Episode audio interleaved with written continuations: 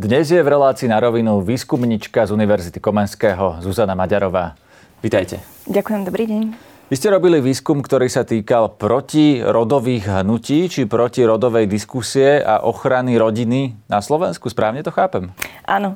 Áno, robili sme na Fakulte sociálnych ekonomických vied aj v spolupráci s eh, kolegom Pavlom Hardošom eh, výskum, ktorý sa zameriaval na to, čomu sa venuje protirodové hnutie na Slovensku a aké typy požiadaviek eh, formuje.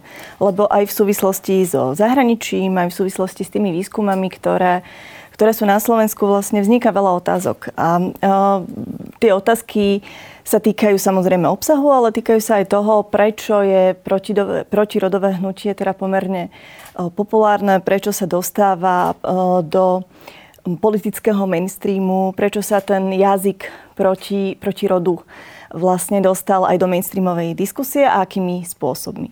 Zadefinujme si najprv, kto je to proti, protirodové hnutie, aby bolo jasné, o kom sa rozprávame. Mm-hmm.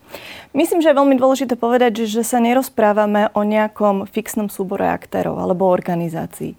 To protirodové hnutie sa vyvíja a hovorí sa o hnutí aj preto, lebo do istej miery je koordinované, ale do veľkej miery aj nie obsahuje veľký súbor rôznorodých aktérov. Napríklad na Slovensku sa e, termín rodová ideológia, lebo e, je to vlastne aj hnutie hovorí sa o hnutí proti rodu, proti rodovému hnutiu, hnutiu proti rodovej ideológii alebo proti genderizmu. Tých termínov je vlastne viacero. To sú tí, ktorí vlastne uh, hovoria, pozor, je tu nejaká gender ideológia. To, tí všetci sú pre vás protirodové hnutie. Áno, v rámci istej miery zjednodušenia a pre uh, aj jednoduchosť tých pomenovaní, tak, tak áno, môžeme hovoriť o protirodovom hnutí a teda od vtedy, ako sa na Slovensku prvýkrát uh, tento termín objavil, to bolo v roku 2011 v tom verejnom diskurze, tak uh, tí aktéry sa menili a išlo to vlastne od uh, nejakých uh, aktérov v rámci uh, náboženských hnutí, katolíckej cirkvi, uh, potom sa to objavovalo v,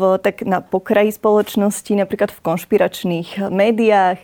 Vznikali mimovládne organizácie, ktoré sa buď zaoberali striedavou starostlivosťou a začali preberať tento narratív protirodového hnutia a brojiť proti rodu, alebo to boli konzervatívne organizácie, ktoré sa týkali, alebo ktoré sa zameriavali proti sexuálnym a reprodukčným právam a, a tak ďalej. Čiže tento súbor aktérov je rôzny a e, ešte som zabudla vlastne aj na politických aktérov, teda okrem takých, ktoré, ktorí prichádzajú z toho nejakého konzervatívneho náboženského prostredia, z mimovládnych organizácií a z konšpiračného prostredia, tak sú to potom aj politici a političky, alebo už teda aj politické strany, ktoré ale tiež uh, vychádzali vlastne z, najskôr z tých marginálnych, marginálnych pozícií až do súčasnosti, kedy uh, aktéry protirodového hnutia alebo diskurzu sú súčasťou parlamentov alebo ministerstiev a vlády.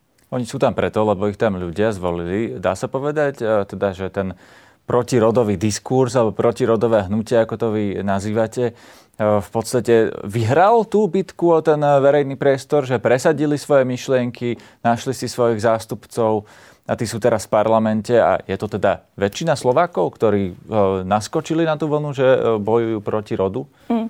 Myslím, že je veľmi dôležité rozlišovať medzi tými aktérmi, ktorí sú um, vo verejnom priestore a prinášajú vlastne ten protirodový diskurs a tými ľuďmi, ktorí napríklad volia rôzne politické strany alebo sú, alebo podporujú určité uh, hnutia a tak ďalej. A, a vysvetlím prečo. A to trochu súvisí s tým uh, výskumom, ktorý sme robili. Um, keď sa hovorí o protirodovom hnutí, tak sa veľmi často uh, zameriavame na také požiadavky protirodového hnutia, ktoré, ktoré, sa, ktoré súvisia s feministickým hnutím, ľudskoprávnymi požiadavkami, rodovou rovnosťou, LGBT, právami LGBT ľudí a tak podobne. A my sme zistili, že toto je jedna časť vlastne požiadaviek, že napríklad na, tom, na tej veľkej požiadavke o ochrane rodiny, kde sme sa snažili zistiť, že čo všetko teda ukrýva, tak tam sa ukrývajú vlastne požiadavky, ktoré sú od zadefinovania manželstva ako zväzku muža a ženy, e, cez ochranu práv detí e, alebo práv rodičov a tak ďalej. Ale sú tam aj požiadavky, ktoré sú v tomto jednom balíku a týkajú sa viac socioekonomických e, politík alebo situácie a napríklad odkazujú na nedostatočné rodinné politiky. Odkazujú na nedostatočné pokrytie rodín alebo ľudí, ktorí sú vlastne, ktorí žijú v chudobe alebo na hranici chudoby, ktorí sa starajú o iných a majú nejaké finančné problémy a tak ďalej. A potom také požiadavky, ktoré sa týkajú politickej reprezentácie. To znamená, že nemali by sme to zužovať len na tieto vlastne extrémne alebo nejaké najviditeľnejšie požiadavky, na požiadavky, ktoré sa týkajú možno um, kultúrneho uznania, ale mohli by sme sa pozrieť na to, čo všetko a na čo všetko vlastne protirodové hnutie odkazuje a čo využíva vlastne vo svoj prospech na požiadavky, ktoré sú dlhodobo neriešené a týkajú sa teda aj e, iných tém. Poďme na to, e, lebo toto, čo ste spomenuli, eh, že nejaké socio, socioekonomické požiadavky, eh, to napríklad hlásajú eh, súčasní politici aj vládnej koalície. Oľano predsa chcelo presadiť prorodinný balíček, veď vlastne na tom sa rozpadla koalícia, že Igor Matovič tu hovoril celé mesiace, kto je za rodiny, kto je proti rodinám, lebo on chcel presadiť nejaké peniaze rodinám, teda je to sociálne opatrenie. Boris Kolár hovorí to isté, predsa chce odpustiť nejaké dlhy dlhy v exekúciách, e, hovorí, e, síce ešte nepostavila, hovorí o tých nájomných bytoch, e, tak toto sú tie požiadavky a pokiaľ áno, tak čo je na nich zlé? Lebo čo je zlé na tom, keď niekto chce naozaj pomôcť rodinám, slovníkom Igora Matoviča? Mm.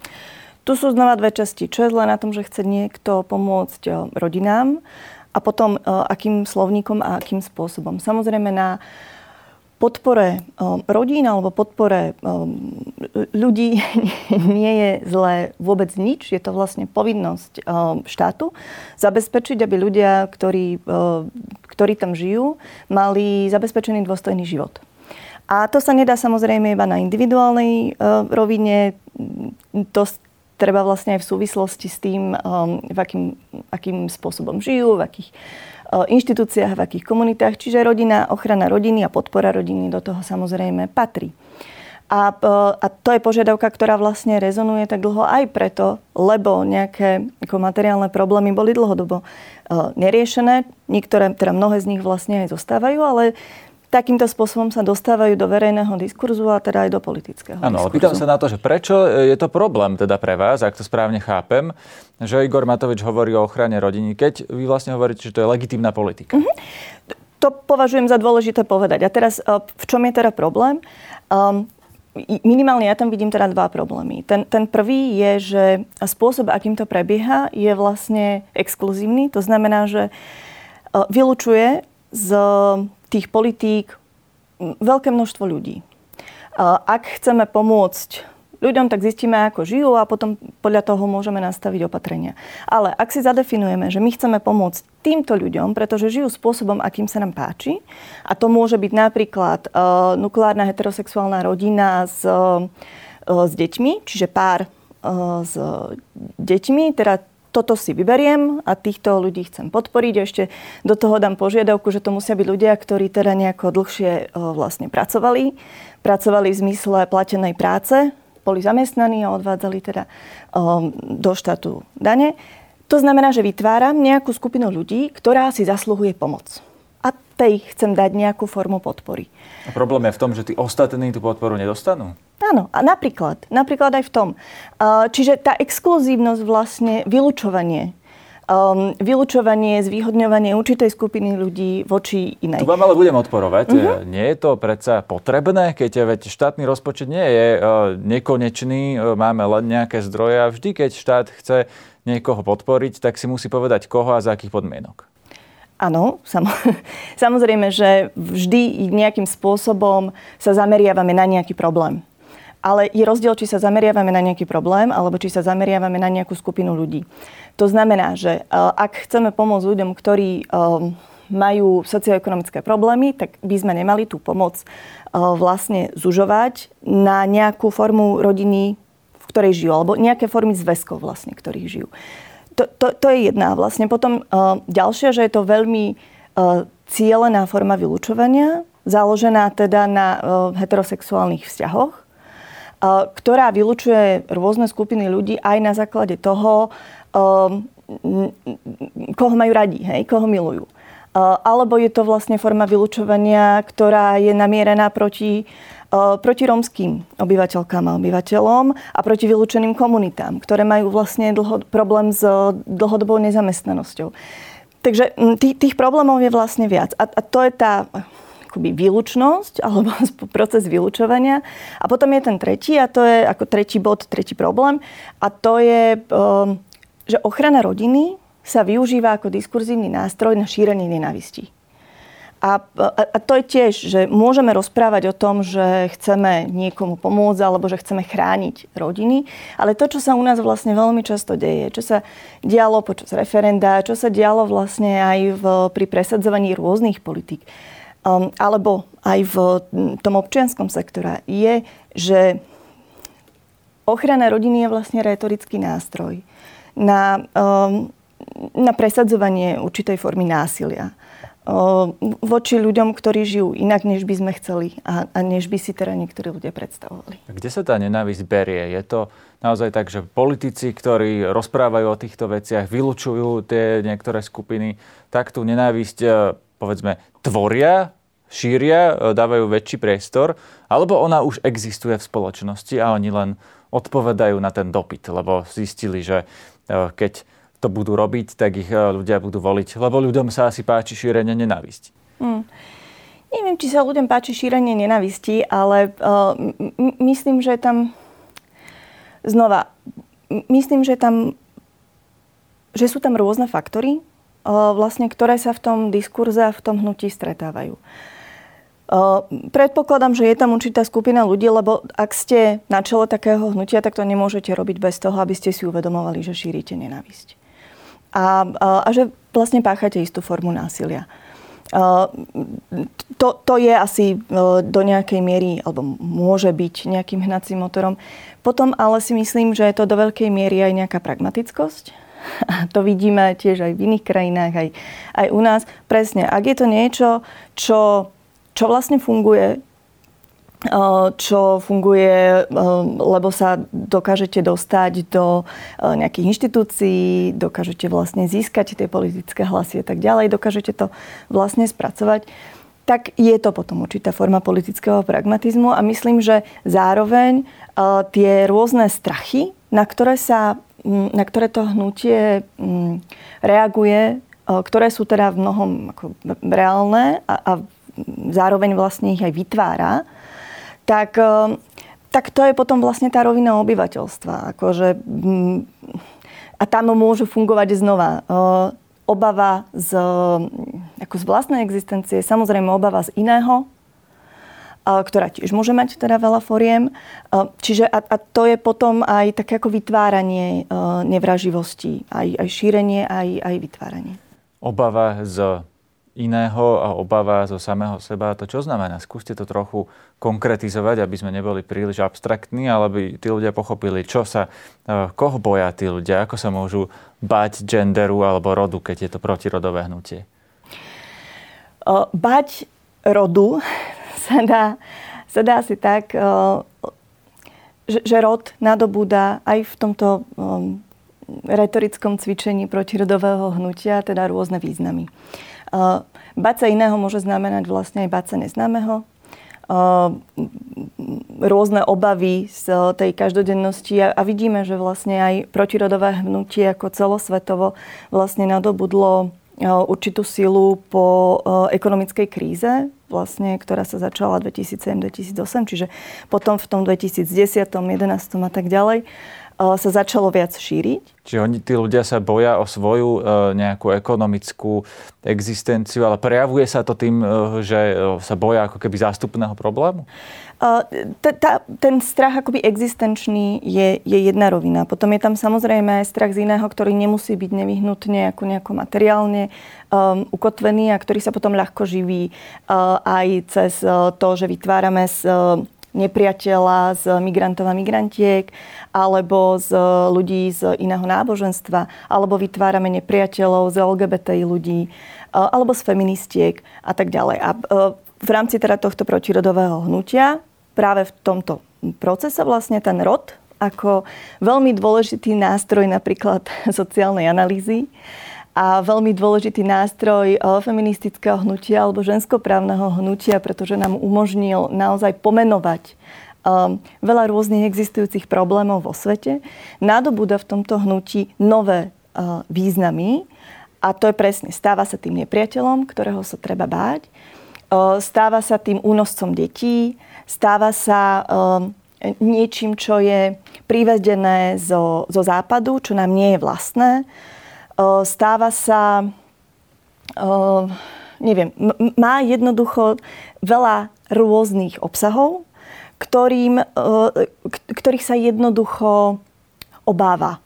Podľa toho, si, kto je v akej situácii. Povedzme si, ako rozumiete tomu pojmu rod vy, pretože uh, mal som tu už diskusiu napríklad s ministrom práce, pánom Krajniakom, ktorý um, ma tak tlačil do toho, že aby som vysvetlil, že čo je to ten rod a uh, ja neviem, či mne sa to uh, tak uh, správne podarilo, lebo ja nie som odborník na túto tému. Vy ste, tak skúste povedať, že čo znamená ten rod a ako by sme ho mali chápať správne. Ak ste teraz vlastne vymenovali niekoľko, niekoľko rôznych vysvetlení, ako to podľa vás ľudia chápu nesprávne. Uh, ak to mám veľmi zjednodušiť, tak uh, tiež existuje aj v, tom, v tej vedeckej oblasti existuje viacero významov slova rod, ale teda pomerne odlišných. Uh, rod sa napríklad používa vtedy, ak chceme vyjadriť, um, aké sú očakávania spoločnosti a predpoklady, ktoré sa kladú voči ženám a mužom. Je Počkajte, to vlastne tak, že to, to nie je pohlavie. Muž a žena sú pohlavie a rod je niečo iné? Mm.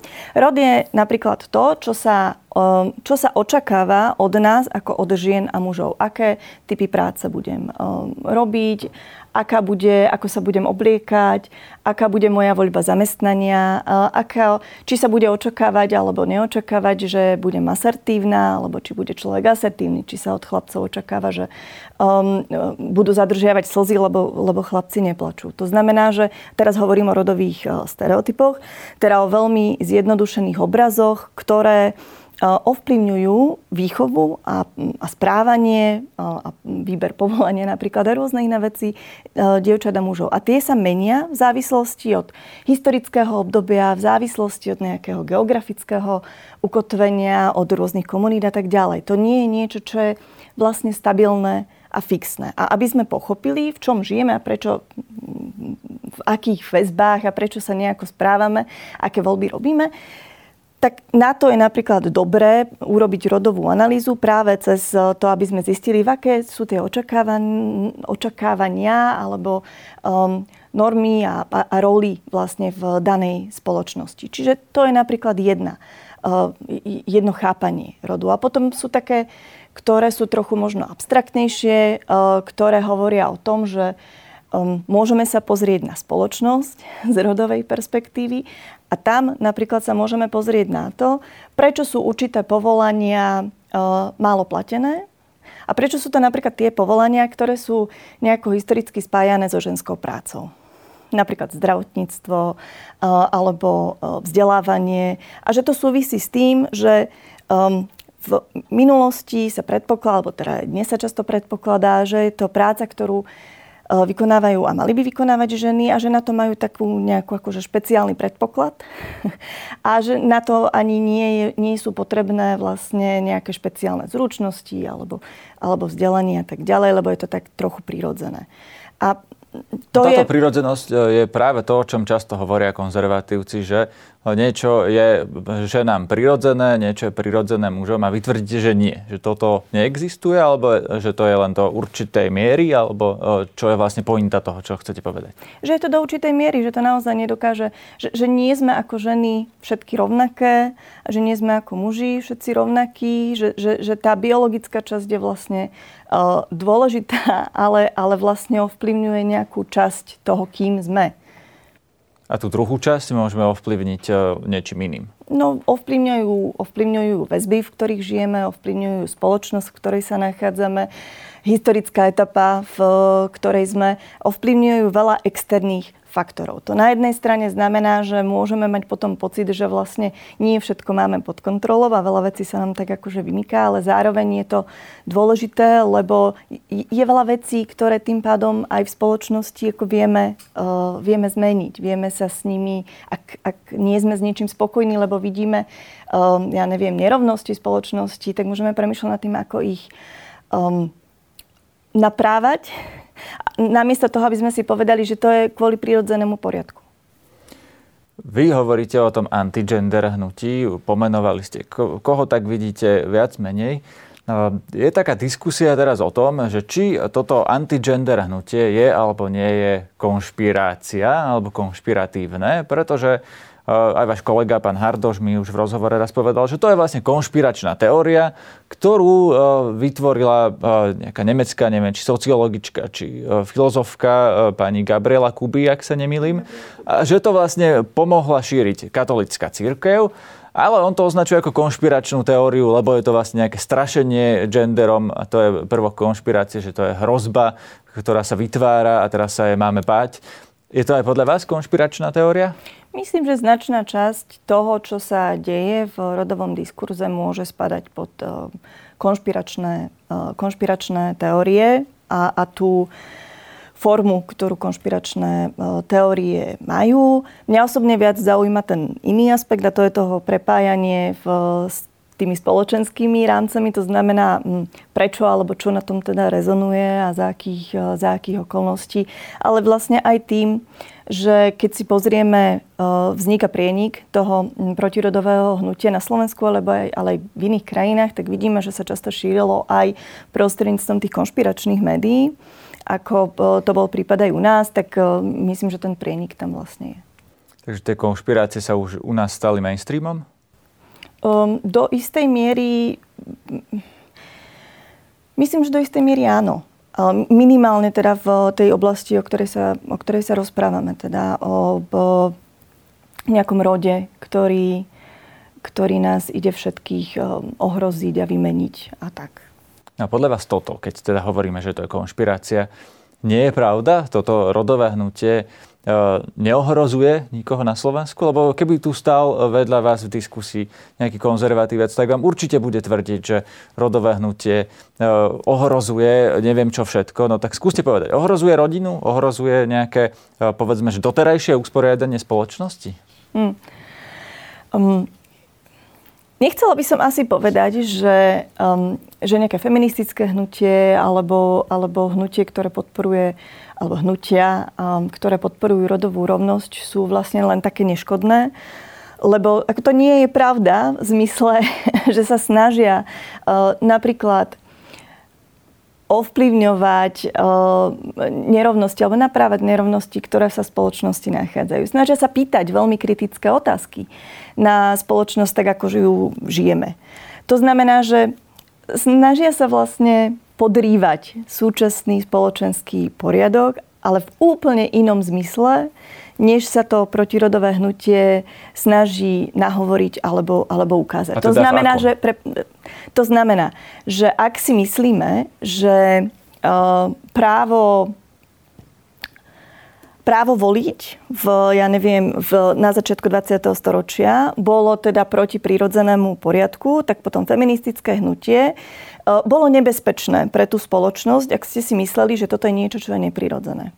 A to použijem ako paralelu na niečo, čo, čo je vlastne veľmi, uh, veľmi zjavné, lebo tie zmeny, mnohé zmeny, ktoré dnes v spoločnosti vnímame a žijeme nimi, alebo už ich ani nevnímame, pretože nám prídu samozrejme, sú vlastne dôsledkom feministického hnutia a feministických politik. To znamená, že v tomto zmysle tá spoločenská zmena nastáva a je nevyhnutná nevyhnutná. Myslím si, že je nevyhnutná a, a vždy vlastne vychádza z nejakej analýzy a porozumenia tomu, čo tu nefunguje pre koho. Koho teda ohrozujú feministky dnes? Kto sa reálne môže cítiť ohrozený? Um, Uh, fú, to je veľmi ťažká otázka.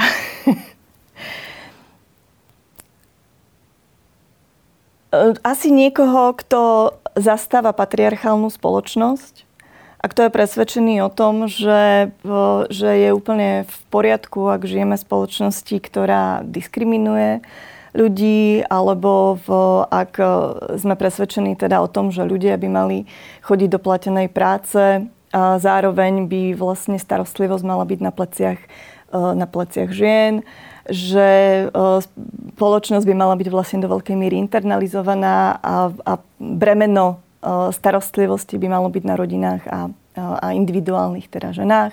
Tak napríklad tam také e, inštitúcie alebo takí, tak, takí konkrétni ľudia by sa mohli cítiť vlastne ohrození požiadavkou na to, aby sme v, u nás v spoločnosti vytvárali starostlivé komunity. Napríklad.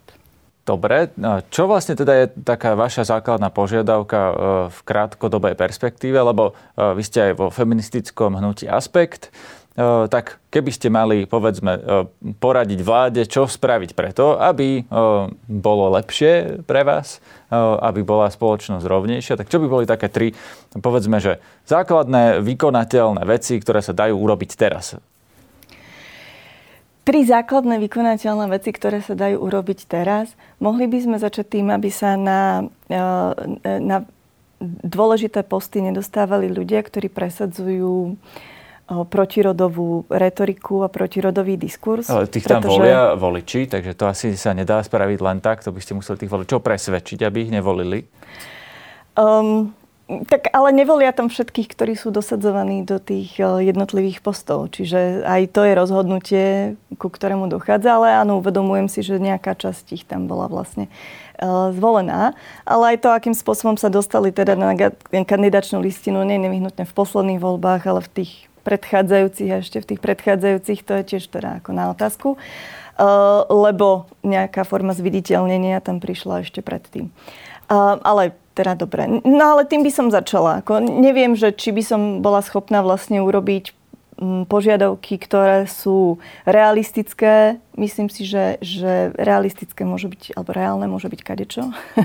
Ale... Pozme, pýtam sa na také veci, že uh, niekto presadzuje kvóty na ženy vo vedúcich funkciách, niekto by presadil, že zákonom uh, budú mať uh, rovnakú mzdu na rovnakej pozícii, niekto by presadil, ja neviem, že otcovia budú chodiť na matersku.